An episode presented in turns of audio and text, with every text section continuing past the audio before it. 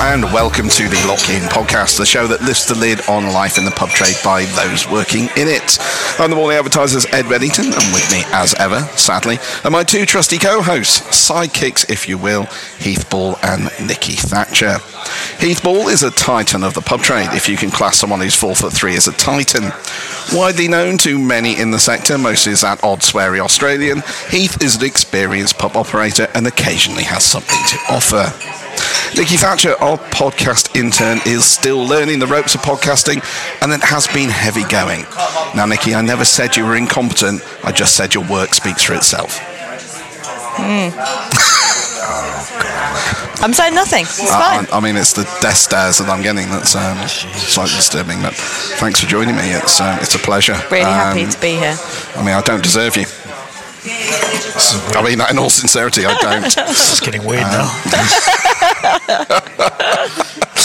Right, this episode of the podcast is going to zero in on something that remains a little patchy when it comes to the pub offer, and I'm not talking about Heath comb over either. We're talking.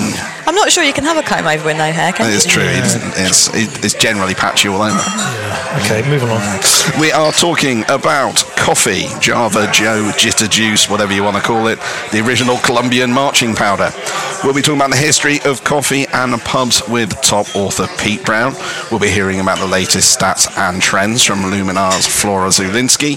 Leading coffee suppliers UCC will be on hand with top expert Phil Smith giving us a lowdown on what pubs need to run a good coffee offer. I'll be talking to top oper- operator even, Keith Bott of Titanic Brewery, and coffee guru Richard Frazier of Workshop Coffee on what operators should be doing to get coffee right. So there we go, and I'm sure Heath will be happy to espresso his feelings on the oh, subject Oh, as well. God. That is the extent of my coffee puns. I, I it? haven't I- I- got I- any other. nah, I reckon mean, I'll try and think of some. I'm sure there's some instant ones I can think of Oh, Christ. off the top of my head like that, but um, no, I mean, we'll probably come back to them latte. I mean, later. Your jokes are about as exciting as a decaf espresso. That's not a pun, though, is it? No, because they're No. shit. Don't drink them. Thank you for that, Heath. Uh, and appropriately enough, we are recording this episode in the Summerstown Coffee House, past the Yummy Collectors. So many thanks to Anthony and the team for hosting us. And Heath is only on his eighth coffee of the day. So I had uh, five espressos. you had five. I mean, that is probably more than the average. Yeah. Do, do you have a problem? No, Do we need to do an intervention here? I get up at seven, have a have a coffee, Shot and of have another one vodka. about seven thirty, just to get the you know get the get the groove on. Take the and edge then, off. then you know I'll stop drinking coffee around midday. And I had about five, six espressos. Okay. Yeah, it's not that bad. Uh, I, I, I'm not judging you. It's good coffee. not judging you.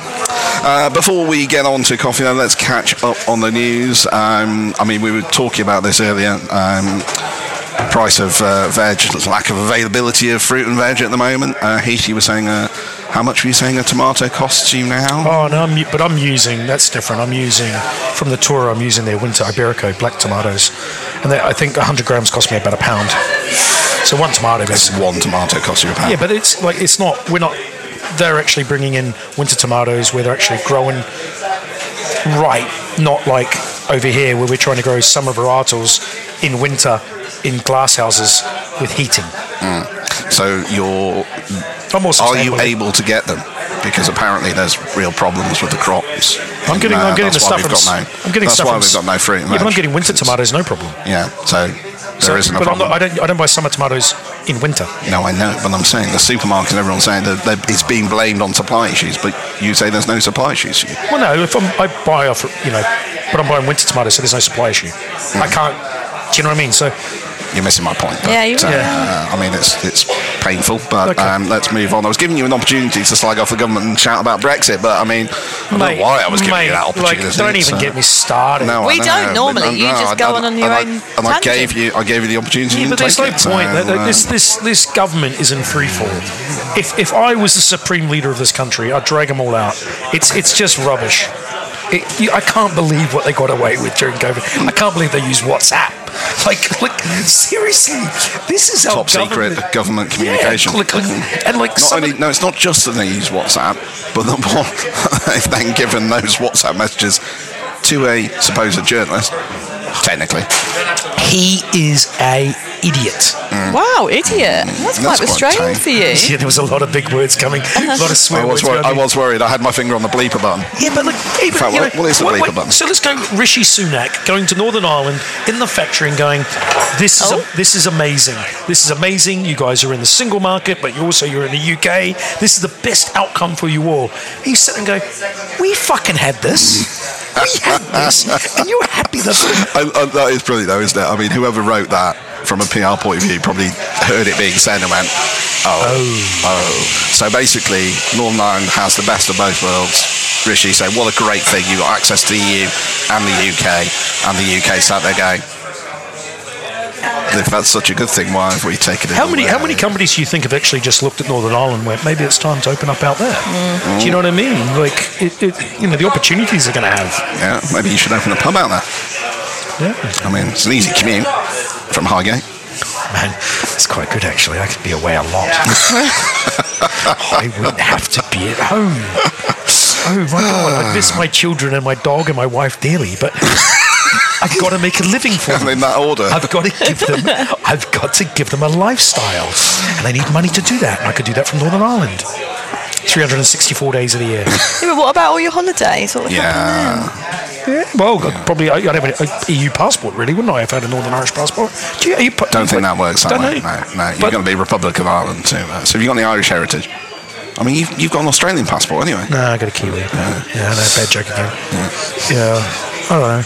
Anyway, moving know. on. Yeah, and then what else are we going to talk about? We're going to Uh, talk about. BB, BBPA's warned 2,000 pubs are at risk, um, and then they've gone on and called for a duty freeze because that is the solution for those 2,000 pubs. It's like it's not it. Like it's like I don't think the government cared if we lost twenty thousand pubs. I genuinely don't think they care. We're in a worse position than we were um, during COVID. We had more support. And I think we're running like you know. I mean, they say two thousand, but we're all just getting hammered. Do you know what I mean? Even like you know, I think I'm quite a good operator. And all I do is just look at it and go, "Fuck." There's no, there's no light at the end of the It's, tunnel. it's, this is not good or. I mean, we're, we're seeing good operating seeing guys from our top 50, you know, they're, they're smaller independent business.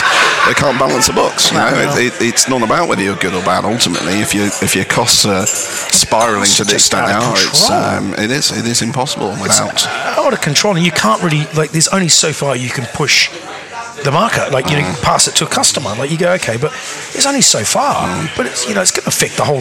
The more business go out, it's the whole supply chain. It's the Yeah. farmers. One it's operator was, was talking about. Um, well, sorry, not an operator. Somebody was talking about the pub was charging ten pounds for a Scotch ale. Wow. And you think, Oh, really? It's quite a good idea. But someone, was Yeah. saying, someone was saying yesterday that. Um, but is at it the the full meal? conference- Sorry. anyway. At the conference, um, this like they've been operating for, for you know two or three, maybe four decades, and this is the hardest time they can remember you operating. imagine? We've got, you know, we like we're considered a luxury going out, but the rest of Europe, I read somewhere, like they they treat it as an essential thing to go and, and go out and have a life. Mm. You know, we, we get punished because we want to go out and have drinks with our friends and have a good time, and the government look down on that. Well, it's it's for you know from a variety of reasons. It's good, isn't it? For well-being, from a loneliness point of view, from a societal sort of socialisation point of view, and also for the economy. You know, you mm. think of all the money that is. You want people out. You want people spending. You want that money You going want happy- because they want the tax from it. Mm. Yeah, you want happy, like you know, people in your economy. Well, look at when it, everything opened up after COVID. One, how busy everyone was because ev- because from a customer point of view, everyone was desperate for that socialisation aspect Yeah. that they couldn't have, and the amount of money that was generated. Maybe they're worried that we're all going to be in pubs plotting revolution. That's what it might be. Mate, like you know, we've never had one in this country, have we? Do you ever have a relu- revolution in this country? Yeah, quite a famous one with uh, Oliver Charles- Cromwell when they oh, chopped yeah, off the king's head. I mean, they didn't it's do it really well, though. do you know what I mean? Like, Don't know. I'm, I'm I, I talking. think, I think Charles I might disagree with that. He was it, you pretty. know. Uh, yeah, I know. He had under a tree and all that. Um, but you know, we this government has absolutely taken them. And you read those those messages during lockdown, those things. They've absolutely just taken the piss out of us. Do you know what I mean? On the science, they weren't following the science. They do. We were just we've been, and now we're, we're back out. We're getting hit with VAT. Yeah. VAT that they should have reformed that. That doesn't make sense. Ireland can keep theirs at nine percent. Okay, and when it's at its peak, it's at thirteen and a half percent. yeah. Do you Uh, know? hospitality is creating one in five jobs. yeah, yet and we can't not, uh, we buy we it? buy fruit and veg and meat and all that. We pay no VAT on it. We cook it. You know, it just we then we have to pay the VAT. You know, customers don't know that you're giving twenty percent. They go, "That's expensive." Well, not really. Twenty percent goes straight to HMRC. You can't, you know. I mean, the, the, the only, the, the, I mean, we can get bogged down in negatives, and, and, and it is hard. Give me some positives. Uh, well, January, February trade, generally speaking, for most operators, are reporting pretty solid. Some are reporting Turnover, best they've ever had. turnover Edward, turno- the old saying, turnover for vanity, profit for sanity. You can do a lot of money and then Yes, you go and look at your bottom line. Can and I you go, "Fuck." let me flip that on its head? Yeah. And if you didn't have that trade, then you really would be fine. Oh, no, totally. Do you know So what I mean? Like, there's a there's a balance in there that, that if we can we, we're expecting the trade to be terrible and the cost to go through the roof and we would see a lot more operators going under. Yeah. Yes, we're all having to run a lot faster to stand still because that that trade we're, we're sort of watching that trade coming in and going we're not really making any money off it. But if that trade wasn't coming in, we'd see a lot more shuttered we, we, businesses. I, I think hospitality in this country, the pub culture, it almost needs to have a, like a, a cultural status that's important for the economy, Mm. and we need to get treated with that respect because they, they look at us like we are the devil. But if we got treated with like, okay, we want a good pub. Uh, you know, pub operations in this country because we want people to come abroad and see how vibrant and lively the UK is. You come here now and you go, oh, let's go to that pub. Oh, they don't have Monday Tuesdays, or they don't have a chef. They're not doing food. Like, you know what I mean? It's need like, English heritage to take over all the pubs in the UK. Is what you're saying? No, I wouldn't say that. Oh, yeah. But we need, we need, you know, to we, no one's investing right now No. because no one can afford to invest. So you, all the other people who have who would have work, carpenters and plumbers and everything, no one's, you know what I mean. The cost of doing building anything's expensive. Yeah, yeah. So it's it's tough. Well, on that uh, bright, cheerful, positive note from our resident Aussie, um, let's uh, move on and talk about coffee.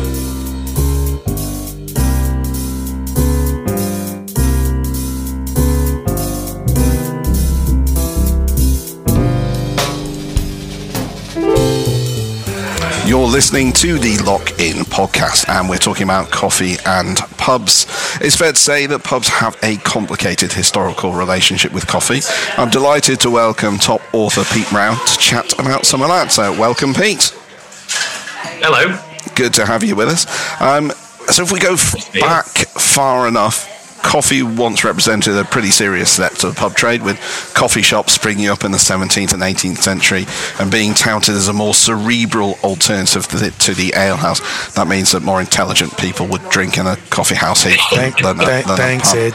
Good, thanks. I just like to keep you keep you involved. Uh, uh, fast forward to a few hundred years, and once again, pubs are being have been caught napping by the rise of Starbucks, etc., uh, ignoring the coffee opportunity and leaving the door open to others. Some of which we'll be talking to operators later in the uh, in the show about that. Um, so, Pete, let's let's just start. I mean, give us a bit of a potted history of, of coffee houses and, and pubs. Where where where did they come from? What what what's that all about?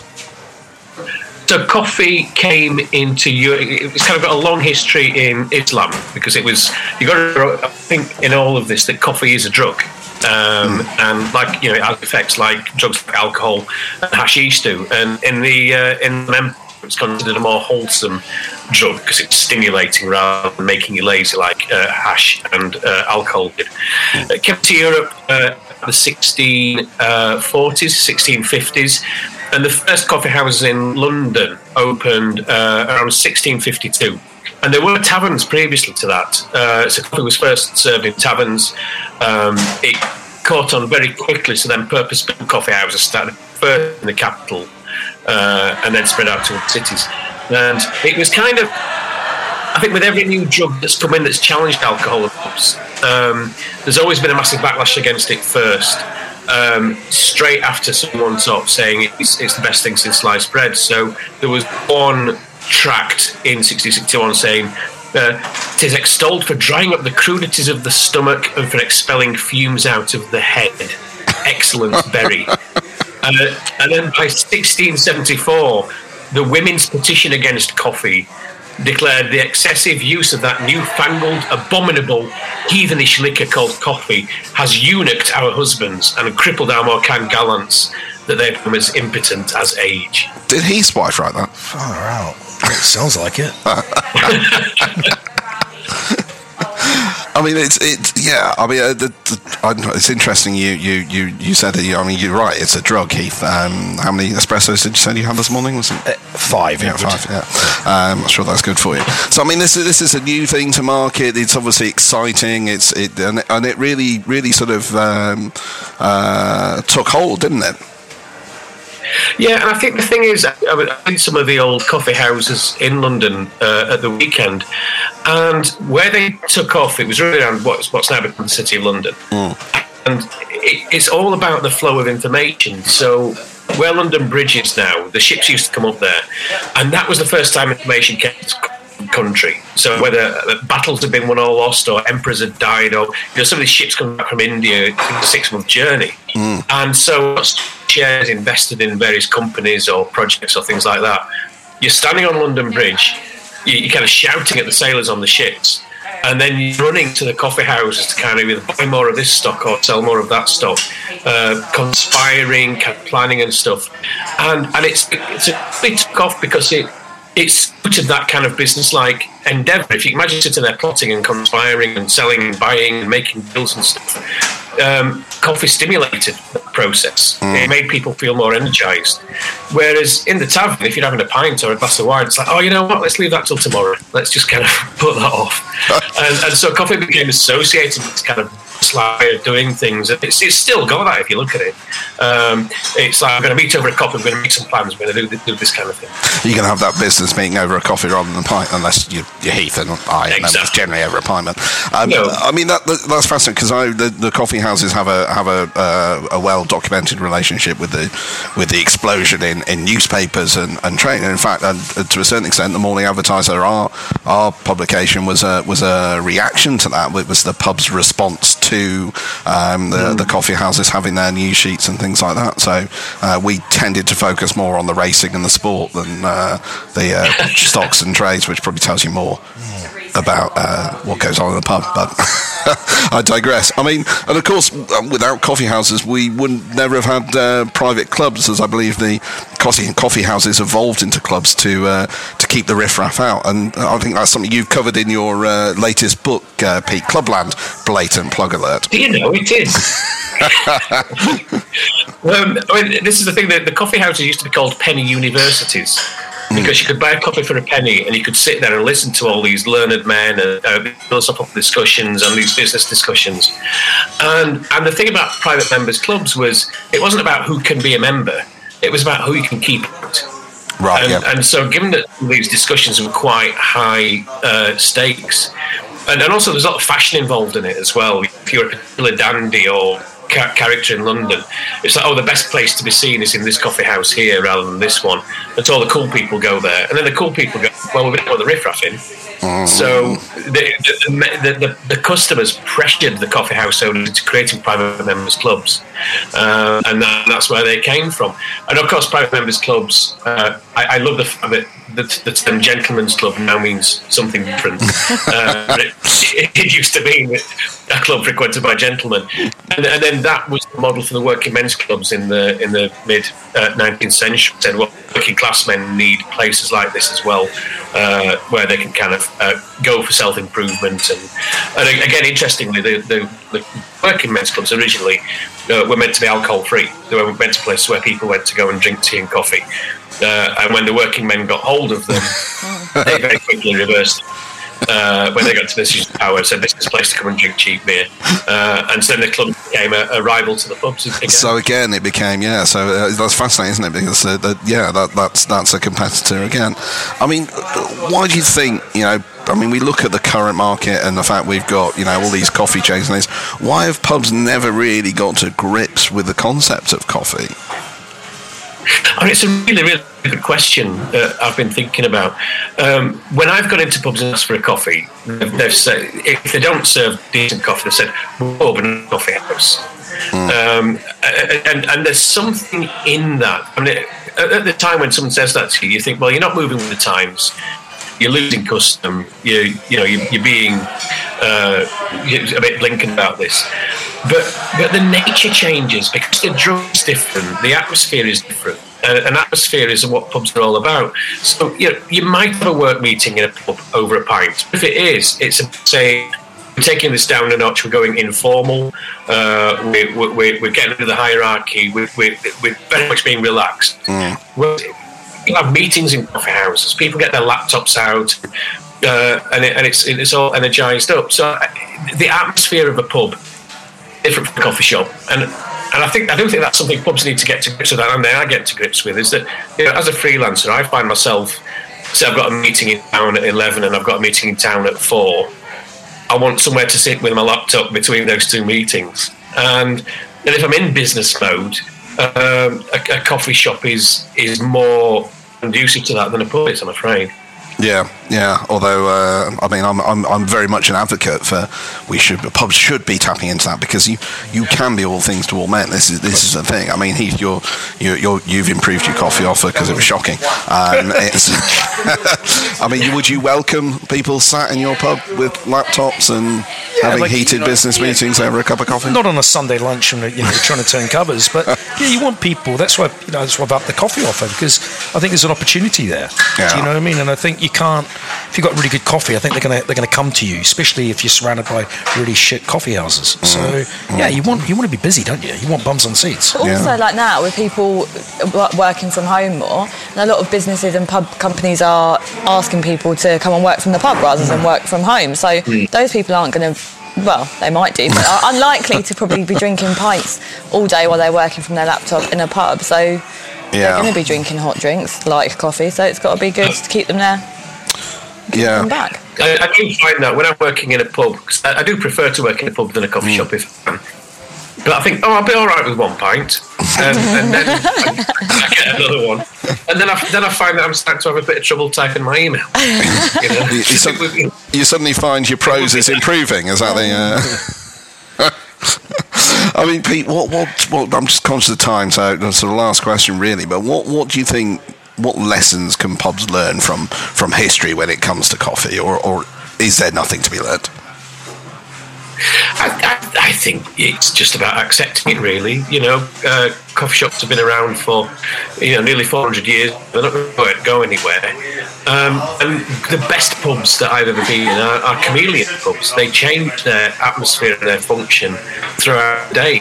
Uh, I don't see any difficulty with being a bit more business-like in the day. Maybe not the whole place, but you know, if you've got a big enough pub, uh, and, and a bit more kind of down in the evening. And I'm, I'm just remembering, well, thinking about this. the Titanic have got this new concept called Bod. Yes. And it's a, I like when we look at those pictures where I can't tell if it's two people kissing or a Mars, or I can't tell if it's a duck or a rabbit. You go to a board and you you look at it and you go, looks like a pub. No, it looks like a coffee shop. It's really kind of halfway in between.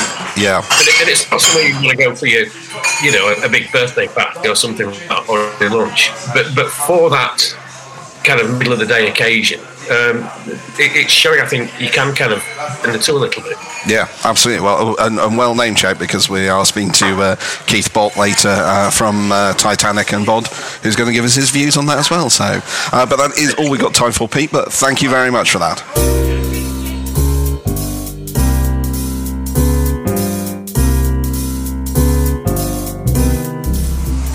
You're listening to the Lock In podcast with myself, Ed Bedington, Heath Ball, and Nikki Thatcher. And we're talking coffee and pubs in this episode.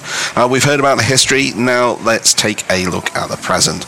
The coffee market is a big sector. According to my epic Googling skills, the out of home coffee market is worth around 1.6 billion in the UK. Jesus. But rather than allowing me to spout figures, I might as well have asked Heath to make up. We've got a proper expert with us right now. So, Flora Zulinski, Senior Insight Manager at Lumina Intelligence. So, Flora, thank you for joining us. And was I, or Google, or Heath right? What is the UK out of home coffee market worth? You are absolutely bang on. Wow. So very good googling skills you've got there. Excellent. Thank Um, you very perhaps much. just to put that into context a bit, um, coffee occasions account for 20% of all out of home occasions. So it really is massive. And on average, 13% of the adult population have a out of home coffee occasion every week. So it's really huge. That's, I mean, Heath, were you, were you stunned by those figures? I mean, get off your phone for one thing. Uh, I know, I was just googling. Um, yeah, no, um, yeah, I suppose no, not stunned. I think you, coffee shops are not always busy, aren't they? yeah. Do you know? So yeah, I'm not stunned. I mean, you, you've had eight espressos already. so Five, uh, Edward. it's uh, Don't mean be a recurring, junkie. recurring um, I mean, we're obviously seeing a real squeeze on disposable income as well at the moment. Um, is coffee one of those luxuries that people are knocking on the head, um, or is it holding up, Flora? What's what, what's happening with that? Yeah, it's really interesting actually. There's quite a lot of different push and pull factors at play with coffee in the out of home market. Um, so, generally speaking, coffee is quite a low cost occasion compared to some of the other out of home occasions you can have. It's also quite habitual. So, because it's this lower spend, it's much more palatable to continue doing in these times of economic hardship. Mm. The other thing that's actually benefiting the coffee market at the moment is compared to last year, we've got a higher footfall in city centres and um, in high streets and stuff as well. So, of course, that's going to benefit it. Um, but we're also seeing coffee shops open more in suburban and rural, uh, perhaps not rural, but suburban and residential locations to mm. tap into that hybrid working. So, again, something that's really benefiting the market. And then you see these big operators such as Pret launch their subscription models, yeah. um, which really does deliver mm. value to the customers and shoppers and enables them to continue that purchase. Um, but of course, we are in this um, time at the moment of the cost of living crisis, really high inflation, and actually, coffee's one of the um, uh, areas that's seen some of the highest inflation. Yeah. So the wholesale price of coffee beans has increased quite a lot because of some quite poor harvests. So coffee is getting more expensive, and then we're also seeing some shoppers drop certain out of home occasions, particularly ones that are more easy to replicate at home. And yeah. you've probably seen over the past few years, there's been an awful lot of premiumisation in the take home coffee market. Mm. So, both from the likes of pods and coffee machines, but you see all these big players now embrace their sort of omni channel strategy mm. and be it Pret, Starbucks, Costa, sell their coffee beans and ground coffee for um, their shoppers and customers to have a pretty equivalent quality, I suppose, maybe a little bit less, mm. um, in the comfort of their home for much less cost. Yeah. So, of course, all of this is having a bit of an impact on the number of coffee occasions in the out of home market. It was actually over summer where inflation exceeded 10%. We didn't have any announcement of support from the government around our energy bills. And we started to see some quite stark behaviour changes um, in the out of home market. And coffee was accustomed to this as well. So we did see coffee occasions drop. Mm. Now, it's not unusual for coffee occasions to drop over summer. Of course, it's a bit warmer, um, but they did drop to a greater extent than we have seen in the past, or that and we'd expect. Okay. Um, but I suppose positively, as you go into autumn, the weather gets a bit colder. You see the launch of all of these um, like festive and exciting drinks, and occasions pick back up. So thinking in the most recent 12 weeks and compare it to a year ago, the levels of occasions are pretty comparable, down ever so slightly, but less than 1%. Right, okay. And it's interesting. I mean, that, that, that cost of a coffee. I mean, what, what do you what do you charge for a coffee here? Mm, like we're in Highgate. Uh, True. I think I'm four quid for a flat white, four quid for a latte. Wow. Oh, wow. I'm not using, yeah. listen, I'm using quality coffee. I mean, that's I'm not as Starbucks, much a pint mate. of uh, Carling, isn't it? Mate, I'm using proper coffee. Uh, yeah, this yeah, is not, yeah. this is not mm-hmm. McCafe. Mm-hmm. This is, you know, premium I, I guess that, I mean, I, I mean, Flora Organic touched, milk? Flora touched on the fact, you know, it, it, it it's a cheaper thing, but it, it's not as I mean, it, it, has gone up a lot. You go into what's a Starbucks you know, coffee now? I don't drink Starbucks. Well, I'm saying it's not um, cheap. No, no, exactly. Shit well, you go to well. you go to Cafe Nerd or Nero, whatever it's called. You go in there, you know, it's three pound fifty, three sixty. So why you give me shit for a four quid coffee? Because it's fun. it's fun. I like winding you up. Um, I mean, the what about the pub market, Flora? You know, where where do uh, where do pubs sit? What kind of share of the market do they have within that that out of home coffee? Yeah, so at the moment, pretty small. So at the moment, pubs have uh, less than a 4% share of all coffee occasions. And as I'm sure you can imagine, the majority of this is dominated by Wetherspoons.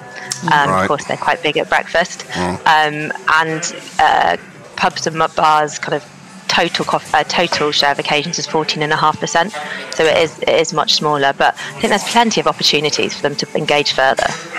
And I mean, where what you talk about opportunities there? So, what are the growth opportunities? What can they do to tap into this? Well, I think some of the biggest opportunities really do just come from driving footfall.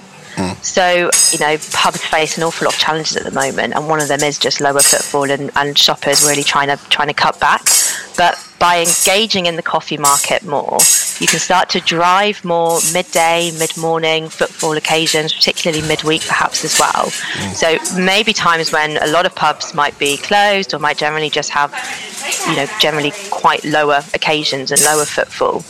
Um, and I actually think there could be quite a lot of opportunities here in more rural locations. Um, I know when I used to work in a pub when I was younger and they um, suddenly bought a coffee machine, we suddenly started having people coming in for a coffee before midday, be it on their dog walk or before or after a dog walk. And while footfall wasn't huge, they were incremental occasions and it was incremental spend that just simply did not exist before. Yes. Yeah. So that was really great. But I mean, plenty of urban, um, more urban uh, opportunities within this as well. I think Albion and East have um, done really, really well in this field, and they're a really good example of a player who's really established themselves in this space. I think they were quite quick to capitalise on that hybrid working, and now they offer this hot desking where there's super fast Wi-Fi. They've got all these plug sockets, and you can get bottomless coffee for um, monthly, daily, or weekly passes. Right, okay. See, I knew we should have got Sarah on to talk about that, Heath, and you said no. No, you s- no. And, and what, what would you say are the challenges then? What, what's, uh, what's, what's, what's inhibiting this? Well, I guess the biggest challenge is the fact that pubs aren't thought of for coffee, are they? They're thought of for beer. And there's an awful lot of very well established, incredible players in the coffee market. It's very competitive. And all of these brands and operators whose bread and butter literally is just coffee. So, for example, there's loads of, um, I suppose, quite unique operators within this. There's the Roasting Plant Coffee. Not sure if you've been, but if you haven't, it's a great coffee shop. When you go in, you don't just buy an Americano or a latte. latte. You, you choose your coffee, but then you also choose which bean type you want as well. Right. They've got them all up on the wall. There's a little description around them all, around the uh, where they've come from, around their flavour profiles. You choose which one you want. They come shooting down through these tubes. They get freshly ground to order and made for you. So it's very experiential and personalised as well. Right. So pubs are never going to be able to compete with something like that. But so long as they have a good quality coffee machine with high quality coffee and it's really marketed around it being better than some of these chains coffees and some better than some of these coffee on the high street, I think they mm. have a really good opportunity to do quite well. Of course, you'll make, need to make sure you've got signage and marketing outside your coffee shops, that outside your pub saying we're open, we sell good quality coffee and all of this. But I think those challenges can be overcome with time. Yeah, I mean, Heath, you're um, you've you've recently improved your coffee offer.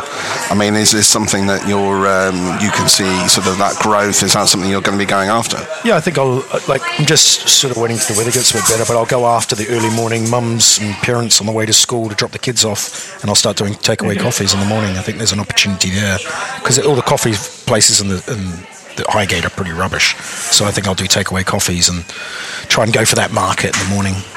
I mean, operationally, is that how difficult Yeah, is that? we're there you- anyway. But I mean, I guess if you suddenly found yourself being, you know, the e place to go for coffee, Oh, great! well, I mean, great. Yeah, but just- can you cope with that demand? Because you're you just, talking, you sort just hire another member of staff to work. you'll, you know. but you might have to invest in machine, extra already- machines. No, or- you won't. I've got my machine now is powerful enough to, like, you know, I, I can't see us doing You don't want- thousands. yeah, but, yeah. but I'll do it. I'll just do takeaway in Yeah. Mm. the morning before we open, and then push that, and then hopefully that gets words out, and you know, I Mm. think yeah, definitely. I think you know. Why not? And um, uh, Flora, conscious of time, so we're, we're, we're going to wrap up with this one. But what are the key trends uh, we're seeing in coffee that, that pubs should have on their radar? Yeah, so I think there's a, a couple. Um, one of them perhaps definitely isn't new, but certainly pubs need to be um, embracing it. Is plant-based milk. So about 20% of all coffee occasions that have milk now are plant-based, and it's very much the oat milk that dominates here. But it has to be a good quality barista oat milk that doesn't separate in your coffee when you have it. Um, but we're fast seeing the emergence of new types of vegetable and plant-based milks. I think you can make milk out of just about anything these days. You've got potato milks and Why pea would you milks. want Potato to? milk. I mean, come on. Potato oh my milk, god, that's pea milk. disgusting. Well, I suppose. Oh, I was say building on that. The other trend I was going to talk about is more vegetable-based coffees as well. Now, this is actually quite small at the moment. You don't really see it in the big chains, but you do start to see it in um, in some of the independents. And actually, I was thinking earlier when I was at Glastonbury, I saw it on quite a few um, of the little coffee stands there. But in particular, mushroom coffee. What? Um, Well, come I- on, you've been smoking I- something. I can really start to see this emerge um, further. So one thing that mushroom coffee enables is a slightly lower caffeine intake. So some of them actually have no caffeine in them, but the vast majority of them it's mushrooms I mean, mixed with coffee hold beans. on, hold on. Hang on, so I there's no- need- no- I need no, no, five no, no, espressos no, in the no, no, no, morning. no. There's no caffeine, and you're basically drinking stewed mushrooms. Oh, it's mushrooms. You Those kind of mushrooms. Yeah, I'm in. No, Let's no. order some. I mean, You'd be surprised at how similar the flavour profile is. Mm. I was quite surprised when I tried it. But the other thing that um, almost gives it a bit of an edge is, of course, you're not just blending up a chestnut mushroom or a portobello mushroom. It uses the more sort of medicinal mushrooms, so Uh, things like, lion's Lion's mane. mane. magic yeah. mushrooms. no? Yeah, yeah, maybe. um, and obviously, these have these health benefits associated with them as well. So it's supposed to be really good for immunity, but also reducing anxiety as well. So small at the moment, but I think these added health benefits and the fact that it's lower caffeine could see it start to um, emerge further into the market. Fantastic. There you go, Heath. You, you're in on the I'm ground googling, floor mate. I'm here. googling. I'm here. I'm here. I'm ground there. floor Like, mushroom like coffee. Right the, the, the millionaires in Highgate will be come, and, embracing. come, and, come and trip your balls off in. Highgate. There we go. Well, I wonder if that's another benefit as well. You know, mushroom coffee isn't um, uh, reliant on the wholesale price of coffee beans, which fluctuates quite a lot. There you go. But mushrooms are much it. easier to grow and can grow in more locations than coffee beans. Cheaper, yeah. You can grow them in your cellar. I've been there. It's uh, full I of can mushrooms. grow. I can grow mushrooms. I, I've seen this. It's all going to go wrong. I'll get, I'll get the police are raiding my I mean, place. on, on the more serious point, though, have you? Are you? What do you do on the milk side? Are you? No, we've got- um, no, we've got oat so soya. You got oat Oh, yeah. soya, yeah, yeah, Yeah. Are you actually getting the barista stuff, the good shit? yeah, yeah, I'm or getting it good stuff. uh, Yeah, yeah. don't cut corners, man. Do you not? You both know that's not true. Right. Anyway, uh, this pub is now rapidly filling up with customers, and it's getting very noisy. So I am going to uh, uh, end this one here. But Flora, thank you very much for that. Uh, some really good insight there. No problem at all. Thanks so much for having me. Cheers.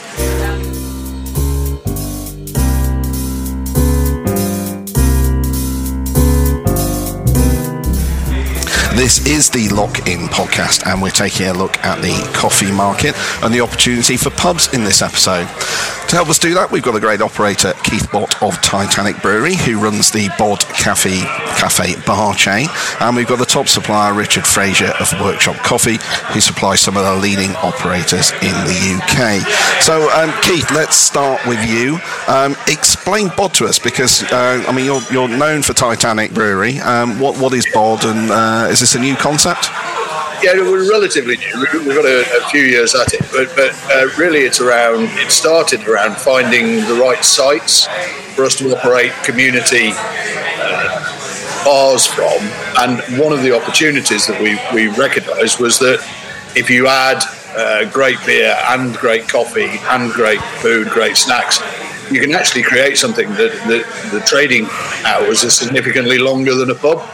Um, Right. I mean, to some extent, we've tried everything to get people to come into our pubs before midday, um, and nobody seems to want to go in a pub. Um, but if you call it a cafe bar and, and do some fantastic coffee, you could be trading it from eight in the morning through till eleven o'clock at night as a normal pub. So that increased trading hours allow you to take the money you need. Do you think that's? I mean, that is- I think that's a factor of, of, of, or a symptom of the fact that pubs are not really particularly well known for coffee, and we've not done a great job with it. So people don't automatically think of when they think, well, let's go out and have a hmm. coffee. They're not going to go to a pub. I think so. Yeah. No, Yeah. I think it is. It is a lot, a lot about that that sort of early in the day reluctance to go into to go into pubs, and I don't know how we break that cycle because it's not uh, not easy. I don't think it's just down to doing great coffee. Um, it's getting into people's psyche that, that a pub's as nice a place to sit in in the morning as it is late in the evening with a beer, and, and you know how we do that, I don't know. Mm, that- that's a fair point. I mean, you're, you're, you're, you like doing coffee. You're big on coffee. Yeah, I mean, like I suppose that's where I got in touch with Richard at Workshop because I got complacent with the coffee offer we had, and then I realised it got really dated, and I hadn't moved on with the coffee offer. Mm. And then I was having a conversation with um, Clive, and he suggested Workshop coffee, and then. You know, it's more expensive than I was using, but when you start drinking it, you go, "Oh my god, it's so much better!" Mm. And then, you know, it's now our customers know we're doing a better quality, quality coffee. They come in for coffees now. Do you know what I mean? I think it helps. Yeah, I mean, Richard, let's bring bring you into. I mean, you you you, you supply uh, uh, you supply a lot of restaurants. Do you supply many pubs other than Heath's, obviously?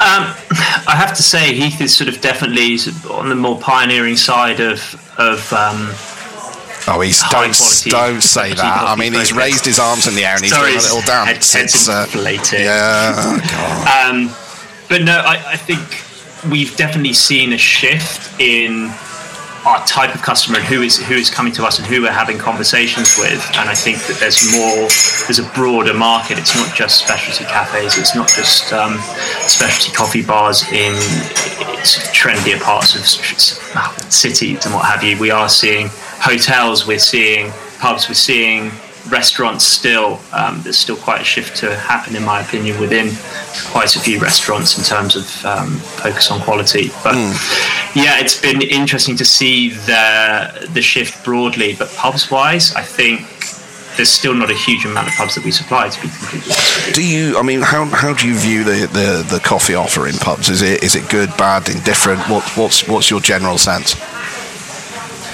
And be honest. I think to sort of deem it good or bad is probably too too damning. I think really what it is is generally overlooked.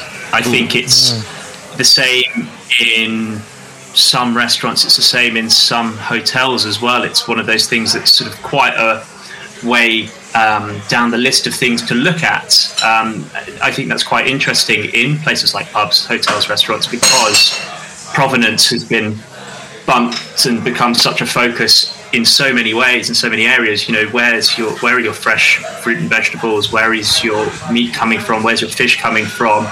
Who am i buying my wine and beer from? How far are they from me? How are they actually making them? They're all being considered and put under the microscope. But coffee is looked at in a slightly different way. It's not necessarily seen as an ingredient in the same way.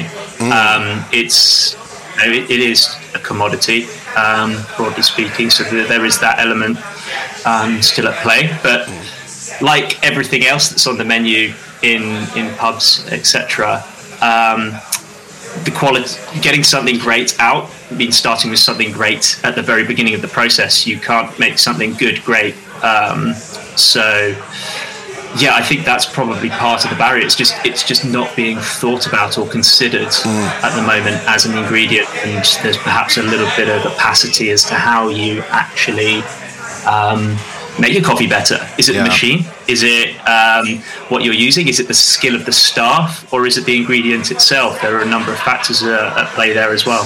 Keith, I mean, what, how, how do you approach it? I mean, what, what, what's what's your view? Do you put a lot of emphasis on the coffee? Um, tell us about it. Yeah, we've, we've had a real journey since we started um, learning about coffee, understanding just what the opportunities look like and, and how we can develop that offer and, and create something interesting. We've been working with a local roaster who's uh, providing fabulous training for our team and, and, and you know we're, we're developing the whole offer. What that's done is led to our pubs doing coffee much better. Right. Because yeah. they were sat exactly um, as we've all been saying, with, with a really poor coffee offer. And we can actually do it quite well now because we've got people who know what they're doing. We've got the right ingredients, we've got the right opportunity. So mm. the coffee in the restaurant has improved dramatically because of our involvement with the with Bod Cafe. I mean, I, I kind of I've, I've, said for a number of years, it's almost like I feel like pubs sort of sat there and napped and let the coffee chains mm. come in and the, and the cafe and just let them take that market away from us. I mean, is that a is that a fair a fair summary? And and, and if so, are we are we almost sort of sort of closing the door after the horse has bolted with uh, with, with looking at coffee? Should we cede that ground, or should we should we be fighting back? I think when you when you look at it, I don't know if we ever had that trade in, in pubs. I'm trying to think back if, if you know you could even get a cup of coffee in, in any of the pubs I remember the first pub I, I worked in, um, we had some of those lovely plastic filters that you put on top of a cup and poured hot water through yeah. and made a reasonable cup of coffee. Um, and that was about that was that, that, you know that's a long time ago. But it, we used to tut what people asked for them. I mean, you know, as you say, some of it some of it we bring on ourselves in pubs. Um, but recognising opportunity and recognising the chance to, to grow our business and, and, diversify has to be something we look at with with um, real passion. And if we can make pubs the place to go and sit and have a have a great cup of coffee, great cup of tea, whatever whatever it is, um, at, a, at, a, time of day that we don't normally train, then mm. that that's a fantastic opportunity for, for pubs across the UK. Absolutely, uh, uh, Nicky, you're a big fan of. Um, uh, Heath, thank you for that. Do you want to turn your it phone? Wasn't, wasn't mine. Oh, it wasn't yours. Oh, it's usually you, though, isn't it? And, uh, um, Nicky, I mean, you're a big fan of customers asking for coffee when you worked in the pub. Yeah, well, it's funny, Keith, what you used to say because we I used to tell people like when I worked in the pub, oh no, we've not got any milk. Sorry, you'll have to have something else. Or Nicky, um, I did, I did because it's I terrible. because I was like, who like what are you doing? Coming in on a Friday night asking for a coffee? Have something else. I mean, like, I'm, I'm, glad to know that you've maintained your work this, ethic uh, from there with me as well. I mean, this, uh, yeah, I don't make your coffee either. um, this was obviously a long time ago, um, but yeah, I think it could be. It, it obviously is some, an area that pubs need to get better at or look yeah. into a bit more because like like Keith said it's it's a whole part, different part of the day that opens up another revenue stream mm. that that is much needed. I think yeah. if you use also, I think if you use really good quality coffee, like we use in workshop, it's different from the high street Starbucks where they it just gives you a yeah, a, it's a, USP, isn't it? Yeah, they, yeah. they, they mm. appreciate mm. that you've actually thought about the offer. Mm. You know, we, we've upgraded our machine, new grinder, um, and it's just people did. Well, I guess that was that was what Wetherspoons tried to do, wasn't it? They they did the deal with Lavazza, which was seen as a as a premium coffee. Was it? but then it was seen as a premium coffee, and then they completely sunk that brand quite quickly. But um, I think if you like, it shows like Richard was saying, it shows you caring about all the aspects, your fruit and veg, like all the product, the supplies we use are all quality. Mm. And then you know the one thing I never really looked at was the coffee because I looked at it 15 years ago, and then it wasn't till recently I revisited it and I went, what am I doing? The mm. world's moved. Yes, and yeah. I'm being left behind. Yeah. So you know, I mean, we we talked. We you you talked about this, Richard, and, and you said you know uh, think about the, the, ingredient and getting the ingredient right. I mean, then you can go into to, uh, to to coffee shops and they'll ask you what blends you like and you know where where the beans, the source, and the origins, and all this kind of thing. And most pubs just ask you whether you want it white or black. um, I mean, how important? How far should pubs be thinking about going down some of these roads? Because I imagine it's it's it's a myriad of, of options out there if they want to. I mean, is, how complicated do they need to make it? I think the short answer is always as complicated as you want it to be. Mm. I think um, we we're always of the approach that well, first of all, I don't think the specialty coffee industry has done itself any favors in the last ten years because I think there is a kind of bit of baggage um, from a we've tried to define ourselves by as much as anything else what we're not and who we're not, and therefore what we don't do. And I always refer back to some of the McDonald's um, McCafe adverts that sort of did the rounds a few years ago. They do tap into something, yeah. um, you know, fairly true about mm. how people see um, see parts of the industry. So we've always taken the approach: meet people where they are. Mm it's great that we can go all the way back to origin and where and who we buy these coffees from, and we can tell you the altitude, we can tell you the processing methods that they were underwent, how um, long they were fermented for. You know, we can go into as much detail as we possibly want, but yeah. the reality is we also run coffee bars, and people come in each day and they want a cappuccino yeah, that's yeah. what they want, yeah. and it, it might be from Ecuador one month, and it might be from Nicaragua or Peru another. Um, what's important to them is that it's delicious and it tastes great every day. Yeah, yeah. Apologies. Keith just made a bolt for the door. That got frightened. Uh... Yeah. Um, they want they want something that uh, they've had Sorry, let me just deal with him in the nicest possible way. Keith, I mean, while, while Richard is wrestling the dog to the floor and pinning it down, um, how important to you is, is, is, is that kind of stuff, you know, the, the blend and the, uh, where it's from? Do you, do you focus in on that, or is it just a case of you go, it's good coffee? There's a there's a, there's a, there's a real intensity to to how far you can take things, and, mm. and you know every customer has a different view of what they're trying to uh, trying to get to. Um, we we have picked a, a blend of coffee which we rely on our roaster to give us um, the same thing every time that mm. we think is great. Yeah, and I think it's great if customers want to take more interest in that and, and, and drive to, to trying different things, and then maybe that's something we need to look at as, as I become slightly more cosmopolitan um, in my outlook from a traditional beer brewer. Um, but if but if um, we, we, we, all have shocks as we as we try new things, Um, but I, do think we can we can uh, help the customer to decide why they want to choose things, and, and that really is important. A big role for, for pubs going forward Yeah, yeah. is that information Yeah. Uh, and why we've chosen the products we have. I guess it's. I mean, it's, it's not too dissimilar to wine, is it, Rich? I suppose you can you can be uh, you can offer you know a very simple red white rosé offer, or you can be very sophisticated and you can be like Keith, which is completely incomprehensible and uh, uh, the, everything under the very geeky and, and, and into that kind of thing. To, to and it's what your customers want. So I suppose if you want to be like that, coffee is, is also uh, a, a market you can do that with. I think so. I think there's definitely that level of depth and breadth available, but also what we find is that it's a great staff engagement tool Yeah. at that level. I think if you can get the team excited, but uh, especially when it's uh, a sort of uh, product that often gets tagged onto, say, a meal or what have you, if the staff and the team are excited about what they're presenting, they're going to ask the question, you know, can we get you any teas or coffees? Can we you know, we've got a really great espresso on at the moment. It's just those small things that means that the people that are at the tables and, and with the guests, um, we find that that makes a pretty um, big dent quite quickly when we do sort of switch out from the kind of incumbent coffee roasters uh, that are in in these kinds of places. Yeah, absolutely. I, I'm conscious of the time, guys. I've, I've had you on longer than uh, than I promised you. But um, one last question: um, Is instant ever acceptable? General laughter. I'll Keith go go, go on, Keith. You, you kick off on that one. Then.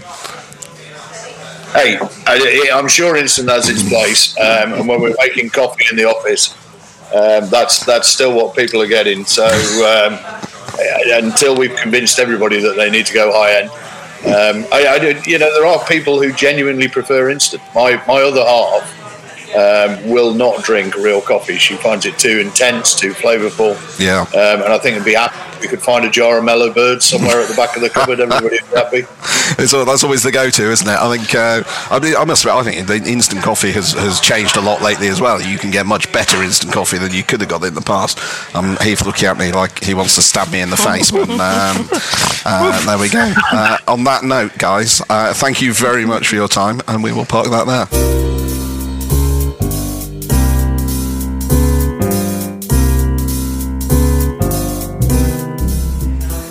This is the Lock In podcast with myself, Ed Bedington, Nikki Thatcher, and Heath Ball. We're talking coffee in this episode. I'm delighted to welcome UCC's head of category and insight to offer his, well, insight, uh, which is rather handy that we've got you. So uh, thank you, uh, Phil Smith uh, from UCC. Um, let's let's focus in on equipment, which is which is pretty key to getting uh, your coffee offer right. Um, what operate what should operators be thinking about um, when they come to look at equipment and, and invest in this sector?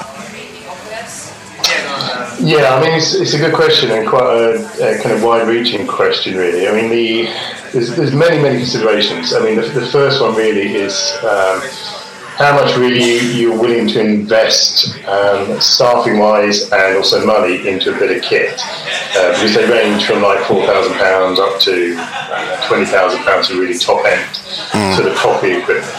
So the ambition as well. So how, how many copies are you looking to sell a day, a week, whatever it might be?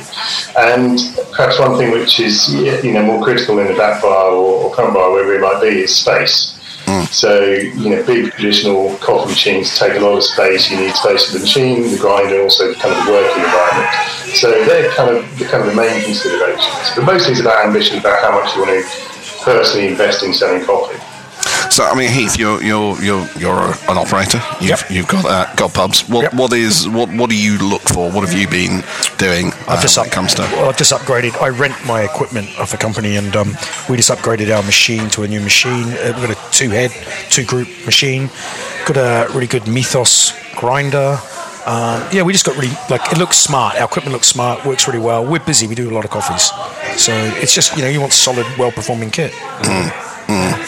But that space is probably key. I know you were talking about the Lockhart the other day about cutting the. Oh yeah, down at the, other, the down at the other pub. Yeah, we've got a two group down there. We don't need a two group, so I'd probably cut it down to a one group, and um, I think that's enough. But yeah, space is That's the problem. We're, we're dealing with old venues. A lot of the pubs in this country are really old. So just looking at your coffee needs, you know, probably start small and then upgrade. Yeah. You, it, you know. Yeah. Um, I mean, uh, Phil, you, you well, Heath mentioned there sort of uh, renting, buying. I mean, what, what's your thoughts on that? Is that uh, is, what should operators be considering? Should they be actually investing in owning the kit, or is that a bit of a, a, waste of money and time? I mean, it, there's two sides to this really. Obviously, renting kind of spreads the cost, uh, and you can offset the cost against you know how many copies you want to sell and your ambition there. The the benefit of owning is you get buy-in, so you get kind of investment from the staff, from the management, uh, from the area manager, whoever it might be, because it's quite a big capital expense at the start. So if you own your own bit of kit, you know you look, tend to people look look after it better. And you know, half the battle of making decent coffee is, is making sure the machine is, is kind of tip top clean and you know and everything else in between. So there's there's kind of benefits and uh, downside. There's also the leasing option, so lease purchase, which is something that quite a lot of coffee companies um, uh, kind of offer, which means obviously you spread the cost out, but the machine is yours at the end of a sort of three, five years, ten year period, whatever it might be. I mean, you're you're, you're sort of uh, Right. not- you're disagreeing slightly there, I'm Heath. not but- disagreeing. I think like you, you, you're gonna, if you're an operator, you make you make sure your staff look after the equipment, and we, we clean once a day, full clean. You know all the power Yeah. and stuff. Busy weekend, we'll do it twice a day. But you just make you look after it. But the, the thing I've found by renting it is when I've gone, hey guys, my grinder's broken. They turn up, they go, oh we can't fix it. We'll give you another one. Well your machine's not working. Mm. They'll turn up, they'll fix it. If they can't fix it, half the time I've been I've been renting off these guys for 15 years. They'll just turn up and go, okay, don't worry about it. I've got another one in Have the you, ever, have you ever done any analysis though of, of, of, of what that's cost you? Yeah, but term- you- is it, have you are you paying more? I've never really broken it down, but I but I think you know cash flow wise it's easier.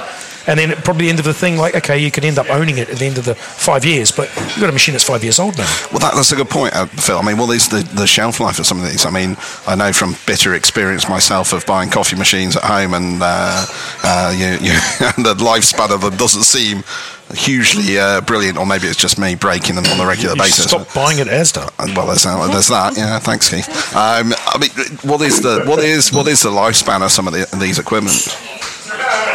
It kind of depends, and the, the biggest thing is how well you look after it. So, you know, if you look after a, a coffee machine well, it can last sort of five to ten years. If, if people neglect it, don't clean it, um, then you know you're talking sort of three, four years with, a coffee machine. But you know, they're very well bit, uh, built. Well, decent coffee machines are very well built nowadays with, with kind of decent parts, and most of the parts can be interchanged as well. So you know, you can keep it of like a car. As long as you look after it, it'll last you Yeah. for a decent, decent amount of time. Mm. And in terms of sort of the, the variety of equipment out there, um, I mean, you, you've got the sort of the more traditional barista uh, equipment, and then you've got the bean to cup. I mean, what, what what's the difference? What should pubs be thinking about with with, with those uh, those choices?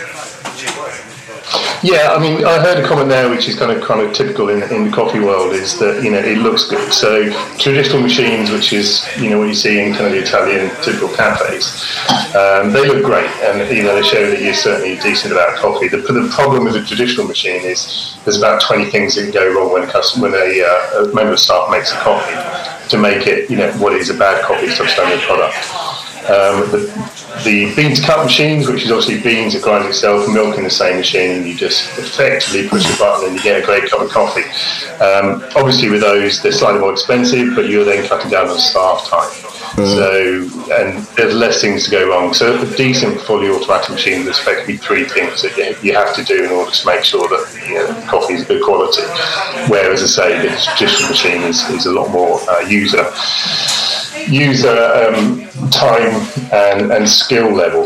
Um, the, the other consideration when choosing what coffee machine is how much you want to invest personally into making sure that coffee machine works. So we have an approach that we, we train the managers and we train the area managers and train the regional directors so that when they go into a site they'll know what a bad coffee looks like or what a staff member is doing wrong.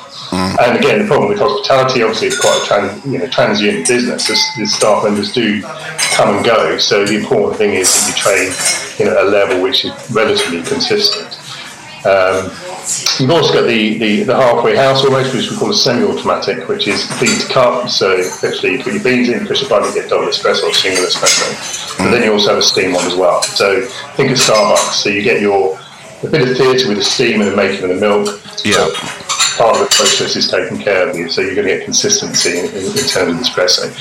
And, and the thing about coffee, it's about a learning the basic skills, um, then being make sure that everything's fresh. Um, the, thing about coffee, if, the worst, if you want to judge how, how well a coffee business is or whether the coffee is going to be good, walk into sort of a cafe and look at their hoppers. If their hoppers at four o'clock in the afternoon are filled to the top, you know that coffee's going to be stale. Um, and coffee's like bread, so as soon as you, you kind of let air into it, you've probably got about 24 hours before you start noticing deterioration. Deteriorate's right from the word go, but the average palate won't notice it. And then as soon as it's ground, you've got kind of a matter of you know an hour before it's stale coffee. So the biggest mistake people make is, is keeping the, the coffee fresh. Right, and and so that's the case of then you know it's little and often with with with that would be the advice. Yeah, absolutely. If, if you can know you're going to be busy and you sell a lot of, a lot of coffee, then you know in the morning fill it up. But by three o'clock in the afternoon, you need to make sure that the coffee hopper's kind of kind of way down, and that goes to all machines. A bean to cup, traditional machine, semi-automatic, whatever it might be, is kind of it's all to do with kind of um, stock management, really. Yeah. Uh, which is kind of something you see if you just walk along your high street and walk into a cafe, a, a bar, whatever it might be, you will see hoppers full to the brim of coffee, and you just know that's going to be stale. And especially by the time that coffee at the top gets down to the bottom for the grind, Mm. you know, it could be two or three days old, which is just not great in terms of product. No, absolutely. And just coming back to the sort of the traditional the bean the, the bean to cup kind of thing, you know, with with everything when when you're going for convenience, there, there's always a trade off. Quite often in quality. Is that a factor you should be thinking about in terms of that that that trade off between the the two? It- no, not really. Um, the, the good bean to cup machines nowadays will make a, a, a coffee better than most people will make a coffee on kind of on the high street, for want of a better kind of analogy, um, because there's less human error. So the, the good bean to cup machines will do a great shot of espresso and great textured milk. So you won't see any kind of um, problems in terms of quality. Whereas a staff member who is not particularly good or confident making a coffee will make from a traditional machine, say, um, you know, not a great job of, Yeah. of, of the coffee, the end product. Yeah, so I guess if you if you're going to go for the beans cup thing, if you want the better, you've got to pay for the better equipment to to sort of ensure that that Yeah. quality is. Uh, yeah, okay. Um, uh, just conscious of the time, Phil. Um, I mean, I guess one one last question, just to get your thoughts really on on. I mean, what what's your general view of, of pubs and their coffee offer? And you know, one of the one of the things we're talking about in this is we, we generally feel we're not really where we should be. We could be doing a better job. I mean, as a, as a one of the leading coffee suppliers, I mean, how, how do you see the, the, the pub sector in terms of uh, coffee offer? Yeah, I mean, it's like every sector. You know, in hospitality, there's some good and some bad. So there's some examples of very, very good coffee in kind of the pub sector. And there's some that you, you just you just wonder why they even you know bother offering it in the first place. So it's getting better. It's getting a lot better. Um, the equipment and the kind of I mean, coffee's got a great GP on it. Um, This is kind of the, the point why, and, and also it's an additional product. It's, a, it's an extra sell, especially if someone's dining in your, in your establishment. So there's plenty of reasons to serve great coffee. Um, the places that do it well invest in terms of staff training, so the management training, um, in, in terms of the equipment. And those who don't do it well just buy a coffee machine just because it's something that out of their head office or they feel they should they should sell. So it's very very um, varied, um, and pubs is probably kind of the, you know, the widest variance in terms of quality that uh, in the hospitality sector in terms of coffee, I'd say. So a big opportunity out there for, for pubs to do a better job and, uh, and, and make more money, really. Yeah, absolutely, and it's also you know today's the the younger generation today obviously don't drink as much as kind of our generation. So you, you you know you do need a decent non-alcoholic offer, and coffee is, is kind of completely on trend. Um, and you know, pubs are a nice environment, especially day part filling wise. You know, if you've got a, a, pub which is dead in the afternoon, then coffee's a great filler in order to get uh, people in for for kind of fill that day part. So yeah, it's, it's certainly something worth considering and sort of, sort of buying into, um, kind of in a big way rather than a half-hearted way. Yeah. Perfect. Brilliant. But I would say that word, coffee company. well, exactly, exactly. But you're not you're not off the mark. Brilliant. Okay, Phil. Well, we're out of time, but thank you very much for that.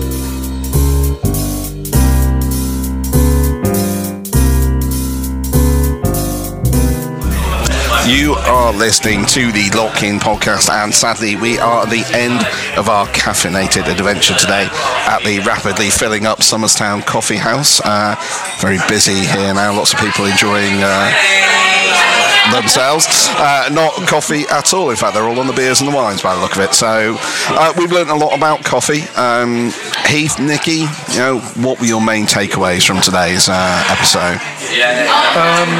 The mushrooms. Mushrooms. Mushrooms. I was going to say. I mean, I can see Mushroom your coffee. I eyes. just can't believe that. Um, but yeah, it's interesting how, how big the market is and what potential there is. Yeah, yeah. Yeah. Uh, Nikki. It's interesting what you were saying about the takeaway stuff because Yeah. throughout today I've been thinking when I go to a coffee shop, I don't think I don't think I've ever actually been to a coffee shop and sat and had a coffee. Like I would get one maybe to take away, but I wouldn't go in there. And when you go into a coffee shop, it's not often that like all the well, I've never seen all the tables full, but there's never many tables in there. So like, what about the takeaway option for pubs, or is the sit down and have a coffee option better for pubs because people don't tend to go to coffee shops or Takeaway's do it? good. Yeah. They don't take up space. They They're take in, it. they're out. They're in. They're out. You're done. Can't all those them, par- all the, no, but all those parents going to school in the morning. I've looked at it and thought, right, I put an A board out in the morning. Coffee shop now open. Workshop coffee, Red Lion & Sun, and they just put. You know, we've got the shed. We do the takeaways from. Yeah. And then you know, if it takes off and suddenly we're making loads of coffees, I'll just get someone to start earlier. Yeah. Do you know what I mean? Like it's a. Well, that's that's a good way of if you're doing it, especially from the shed outside, is that that's fewer overhead you're going to have to pay. Maybe another member of staff. But Well, there anyway, got- there's two got- of us there anyway. Not got to heat up the whole pub. No. Turn the lights on in the whole No, pub. no, just open new takeaways. Yeah, From, from eight from eight o'clock in the morning. Yeah, so that's then reducing overhead, increasing spending yeah. Sales on some, it's, it's sales for nothing. Yeah, when you when at a time when you wouldn't be open normally. So Yeah. I know you can say it. It's. What? I'm smart. uh, I wouldn't say that. You can say it. Hang No. on, hang on, Heath. Yeah. Are you basically trying to take credit for the concept of takeaway coffee? Yes. Brilliant. In pubs. No one's ever thought of that. No, No. I'm a genius. It's one word for you. Um, right, it's busy in I, here. I, I'm getting, yeah, I'm conscious that it's getting louder and louder. And um, Heath did also cheat on us with another podcast uh, the other day, and uh, he's got highfalutin ideas about sound now. So um, Yes, we- I I've been think told. we probably should wrap this one up here. It has been a blast talking about coffee. We have not done enough coffee puns. Oh, God, here we Um, go. I can't think of any Here's off one the top coming. of my head. I can't. I'm, I'm, I'm trying to. Uh, feeling a bit flat, so Oh, there we go. there we go. That was. You're not. You're not a flat white. You're a I don't know where you're going with this. It sounds racial. no fat I white. mean, a fat, oh, a fat white. I mean, it is racial Yeah. Well, well. and sizist. yeah. Well, look how much you just laughed at your own joke. I would do it. You're- you're- you should see his opening jokes. They're rubbish. You're a bald I'm twat. here. That's I- right. We're sinking to a whole new level of uh, childish, uh, childish. Yeah, grow up, you two. yeah, I'm as tall as a minute again. Right, uh, that is it. We will be back in a couple of weeks uh, with more pub-related shenanigans. So until then, don't forget to like the episode, share it far and wide on social media, and tell your mum to listen as well. I will try and bleep out Heath's potty mouth. Um, that is it. Heath is off to buy himself a family-sized jar of Mellow Birds, and Nikki's reaching for the Pro Plus. Until next time, dear listeners. And the coffee machine's going off. Perfect. Yeah.